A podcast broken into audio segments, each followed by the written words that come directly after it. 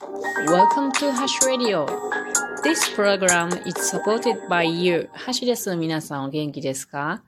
今日はね、久しぶりに環境問題のお話をしようと思います。私はこのラジオトークというアプリの中で、えー、ピン止め機能というものがありまして、まあ、ピンでこう壁にね、この生地をつけておきますよっていう感じで、えー、固定するもんなんですけども、ここにはハッシュの種として環境問題のことをつけておくようにしております。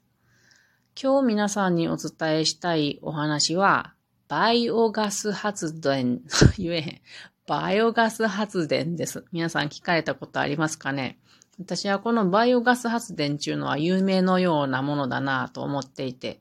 このバイオガス発電と、あと緑虫による石油に変わるものができることをすごく楽しみにしているわけなんですけどもね。このワクワクが皆さんに伝わればいいなと思います。えー、記事をだいたい、あの全部読むには時間が足りやんから、大切、大切なところを読んでいく形にしようと思います。まず、バイオガス発電ってどんなもんやっていうことなんですけども、読みますよ。読みますよ。えっ、ー、とね、再生可、再生可能エネルギーの一つで、微生物によるメタン発酵の仕組みを活用した発電方法。ちょっと難しいですよね。簡単に言うとね、その生ゴミとか家畜の糞尿ですね。そんなんを、あの、餌としてね、で、その餌を微生物が分解してガスができるんですよ。それがメタンガスとか二酸化炭素。で、このガスを燃やして発電させるっていうことなんですよ。で、この発電した後の液体が残るんですけれども、これは農産物の肥料になるということで、もうなんていうんかな。いらんもの本当に何もなくって全部こうエネルギーが最後まで使われて循環していくっていう形になるんですよね。で、次の新しい野菜の、えっ、ー、と、エネルギーになっていくっていうことでね。素晴らしくないですか？私これ本当に早くなんかこう、なんとかできやんかなって思ってるものなんですよ。では、記事を早速読んでいきますね。えっ、ー、とね、東京羽田空港にほど近い東京湾の一角に国内有数の大規模なバイオガス発電所がある。これは市川環境ホールディングスの子会社が運営しているそうなんですけども、ここは都内のホテルとかレストランからこう食品廃物、食品廃棄物を受け入れて1日約100トン超を処理しているそうです。だけれども、2000年代にこのバイオガス発電っていうのに参入したそうなんですけども、当時はね、米を主食とする日本の廃棄物は粘り気や水分が多いので、先進国の欧州の設備とか、設備とか機器は使えなかったっていうことなんですよね。なんかその食べるものによって違うんですね。これは私知らなかったので、結構苦労しそうだなと思いました。開発するのにね。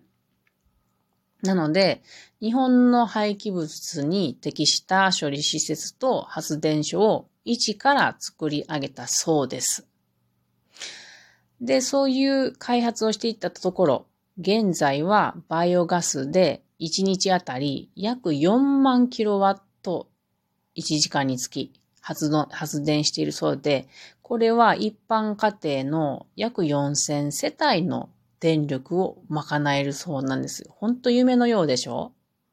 これ石油使わなくていいんですよ。CO2 も発生しないっていうことになっております。で、このバイオガス発電の利点っていうところを読んでいきます。バイオガス発電は中部地方にも広がり始めている。ゴミゼロ運動発祥の地である愛知県豊橋市では、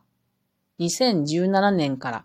生ゴミや下水汚泥を原料にしたバイオガス発電所を本格稼働。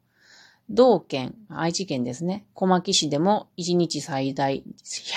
1日最大120トンの生ゴミを処理できる発電所の建設を進めているっていうことです。このね、豊橋市ですね、私ね、これが始まる寸前、寸前まで住んでたんですよ。これ2017年から生ゴミを集め始めたんですよ。で、私その前何年かな、ずっと豊橋住んでて、で、あの、自治会でね、あの、何やったっけ、自治会の執行部やってたんですよ。賃貸なのになぜか、なぜか執行部やってたんですよ。で、その時ね、そのゴミの、生ゴミを集める回収方法が、うんと、4月から始まりますっていう時で、私はね、すっげえワクワクしてたんですよ。豊橋市何をやるん、何を、新しいこのゴミの、生ゴミ発電をするっていうのはどういうことだめっちゃ楽しみなやないかって私思っててね。で、まあ他のね、自治体のその自治会の執行部の方たちは頭悩ませたんですよね。ゴミの新しい回収方法が始まるなんてみんな困惑するし大変や、っていうことで。私一人ワクワクしてましたけれども、ただ、その4月から始まるのに、私2月に移動が決まってね、夫の。悲しいことに私は移動となってしまって和歌山県に行ってしまったんですよ。だから、その、生ゴミ発電私見届けたかったのに、本当に残念でした。で、この記事を読むと、うまいこと言ってるのかなとちょっと気になりますね。うん。で、えー、記事に戻りますけれども、えっとね、そう、利点なんですけども、バイオガス発電の。これまで廃棄物処理業者に費用を払って処分していたゴミを有償で買い取ってもらえ、ゴミを出す側にも利点があるっていうことです。その通りですよね。生ゴミをバイオガス発電用で処理すれば、ゴミの焼却施設を建て替える際に、生ゴミを除いた分だけ小規模なものに建て替えられる。自治体の財政負担を低減でき、循環型社会にも貢献できる。その通りでございます。その通りでございます。だって生ゴミを焼くのに、石油をめちゃくちゃ使うわけですよ。水を含んでいるから。だからその生ゴミを、うんと、お金がかかっていたものが、お金がちょっと取れるものに変わるっていうのは、すごいですよね。次、循環の観点から見た文、ところを読みます。生ゴミのうち、野菜などの有機物は、原料の生育過程で大気中の CO2 を取り込んでいるので、燃焼しても大気中の CO2 増加にはつながらないとみなされる。これがそのメタンとか CO2 が出てそれを燃やすけれども、相殺されるっていうことですね。私いつもこの漢字わからん。総裁でやってる？愛にこう殺すっていう 感じ。総裁でやってるかな？総殺じゃないよね。まあ、ゼロになるっていうことです。はい。ただ、そのバイオガスのあの発電にもまだまだ課題があって難しいところがあるっていうことです。予想よりもガスが少なくて、取れるガスが少なくてね。で、事業が成りたか成り立たなかった発電設備も多いっていうことです。なので、その発電所を計画する事業者から、うんと使う原料っていうの、まあその、糞尿とか、食品の残り物とか、生ゴミを預かって、ガスの発生な量などを調べることが必要だそうです。で、えー、最後にですね、えー、っと、担当の方の話によると、生ゴミや糞尿も地域の資源、それらを循環させ、低酸素、あ、低炭素、脱炭素社会につなげたいというお話が書いてありました。以上、記事の内容でございました。これ、夢のような話やなって思いませんか？私ね、これ本当にそう思うんですよ。で、別にね、これ、こうやって大きな規模の工場、こう、まあ処理施設というか、バイオガス発電所を作らなくてもいいんじゃないかなって、そのうちは。今は大きいところで、うん、全部集めてきてやるのもいいと思うけど、例えば、あの、イスラエルやったと思うんですけど、家庭に置く自販機2台分ぐらいの大きさの、このバイオガス発電の機械っていうのが売ってたりするんですよ。前に見たことがあるの。